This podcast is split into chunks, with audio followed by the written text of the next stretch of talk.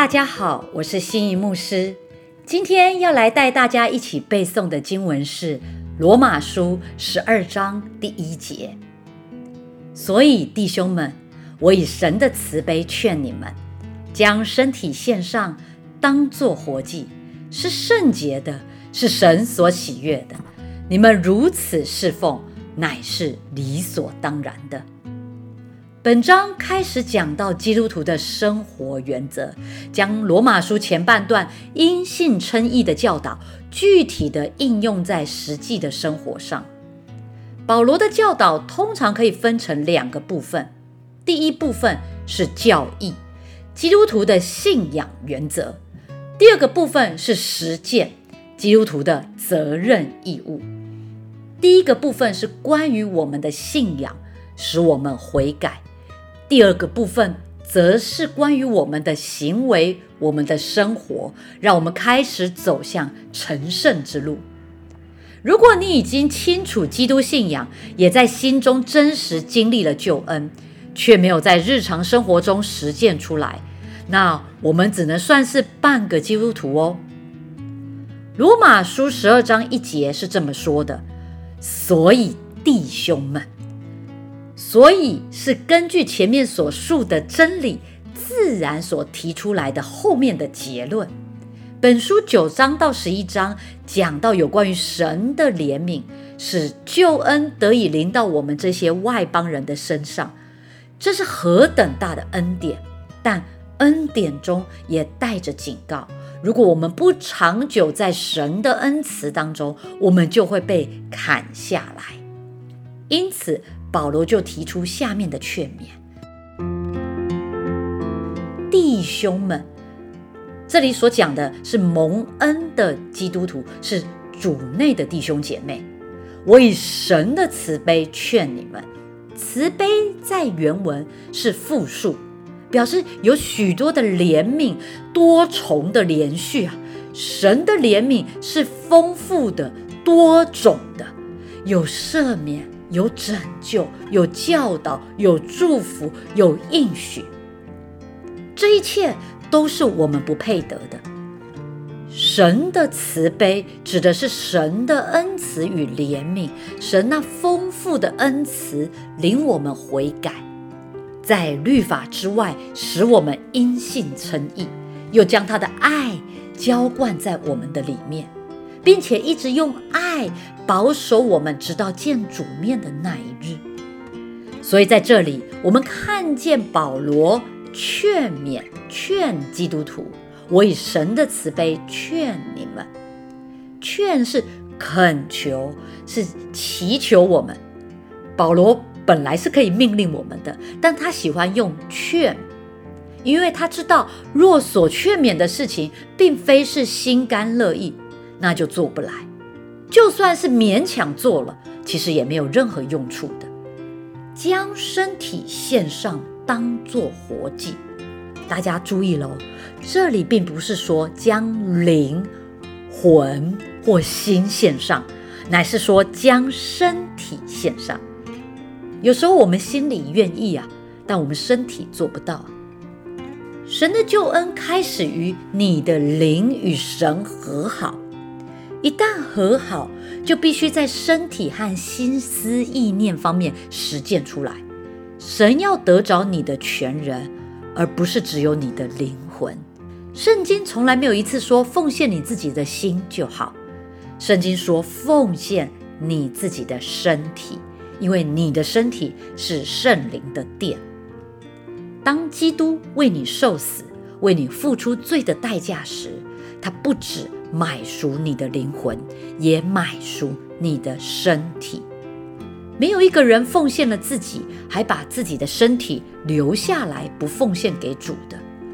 神呼召你前来，将身体自由的献给他，包括了聆听的耳、看东西的眼、发出声音的嘴、奔走的脚、工作的手、时间。金钱、才干等等，都要成为神在地上的器皿。当神要在地上向人说话、服侍人的时候，他需要有身体来做，而你我就是他的代理人。而活祭指的是活着的祭物。我们在这里看见新约的献祭和旧约的献祭是不一样的。旧约里头的祭物是死的祭物，但新约所献上的乃是活的。旧约里的祭物都是身外之物，是做代替用的，牛啊、羊啊等等的。但新约所献的乃是我们自己。旧约里头的祭物都是献上一次就烧掉了，不能再次拿来献。但新约里的祭物乃是天天献上，天天烧尽，又是活着的，又是一直烧尽的。活祭是关乎自己的。是活的，是会痛的，是更加真实的。所以在这里说，是圣洁的，是神所喜悦的。圣洁就是分别出来归给神，神所喜悦，这是因为神拯救我们的目的就是要得着我们，神非常的喜悦。你们如此侍奉，乃是理所当然。神让我们献出来的目的，献出来的结果，就是要来侍奉。侍奉在这里的意思就是伺候，准备在那里服侍。你知道，奉献的目的不一定是劳碌做工，奉献的目的是伺候神。什么意思呢？神要你站住，你就站住；神要你跑，你就跑。谁要你停，你就停，这个就是叫做伺候，这乃是理所当然的。亲爱的弟兄姐妹们，我们的神不会强迫你把身体和心思意念给他。神兴起他的仆人，像保罗这样的人来劝勉我们，让我们可以自由的献上，因为他希望你的身体是自由献上、自愿给予的。包括你的心怀意念，也是自愿改变、自愿更新。有时候，当我们想到属灵的敬拜时，我们常常想到的是灵魂的部分，但神要的是我们将身体献给神，做属灵的敬拜。你可以在办公室敬拜神，在厨房敬拜神，我们可以在任何地方都来敬拜神。即使我们只是帮人预备午餐、洗洗水果。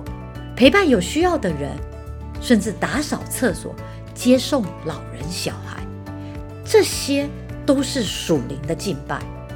所以，当保罗说将身体献上时，他的意思就是永远、永远不要再要求取回来了。这是我们向神的祷告，求神帮助我们自己将身体完全、至终、永远的献给主。让他使用吧。最后，我要再来带大家读三遍这一则经文，相信三遍读完之后，我们就背起来了。罗马书十二章一节，所以弟兄们，我以神的慈悲劝你们，将身体献上，当作活祭，是圣洁的，是神所喜悦的。你们如此侍奉，乃是理所当然的。罗马书十二章一节，所以弟兄们，我以神的慈悲劝你们，将身体献上，当作活祭，是圣洁的，是神所喜悦的。你们如此侍奉，乃是理所当然。罗马书十二章一节，所以弟兄们，我以神的慈悲劝你们，将身体献上，当作活祭，是圣洁的。是神所喜悦的，你们如此侍奉，乃是理所当然的。谢谢大家收听今天的圣经 Take Away，让我们从里到外真实的实践出我们的信仰，使我们不是只是读过、听过，更要将经文反复的默想、背诵起来，最后我们要能够实践出来。再说一次。八月十四号背经比赛等着您哦，让我们明天再一起来背经吧。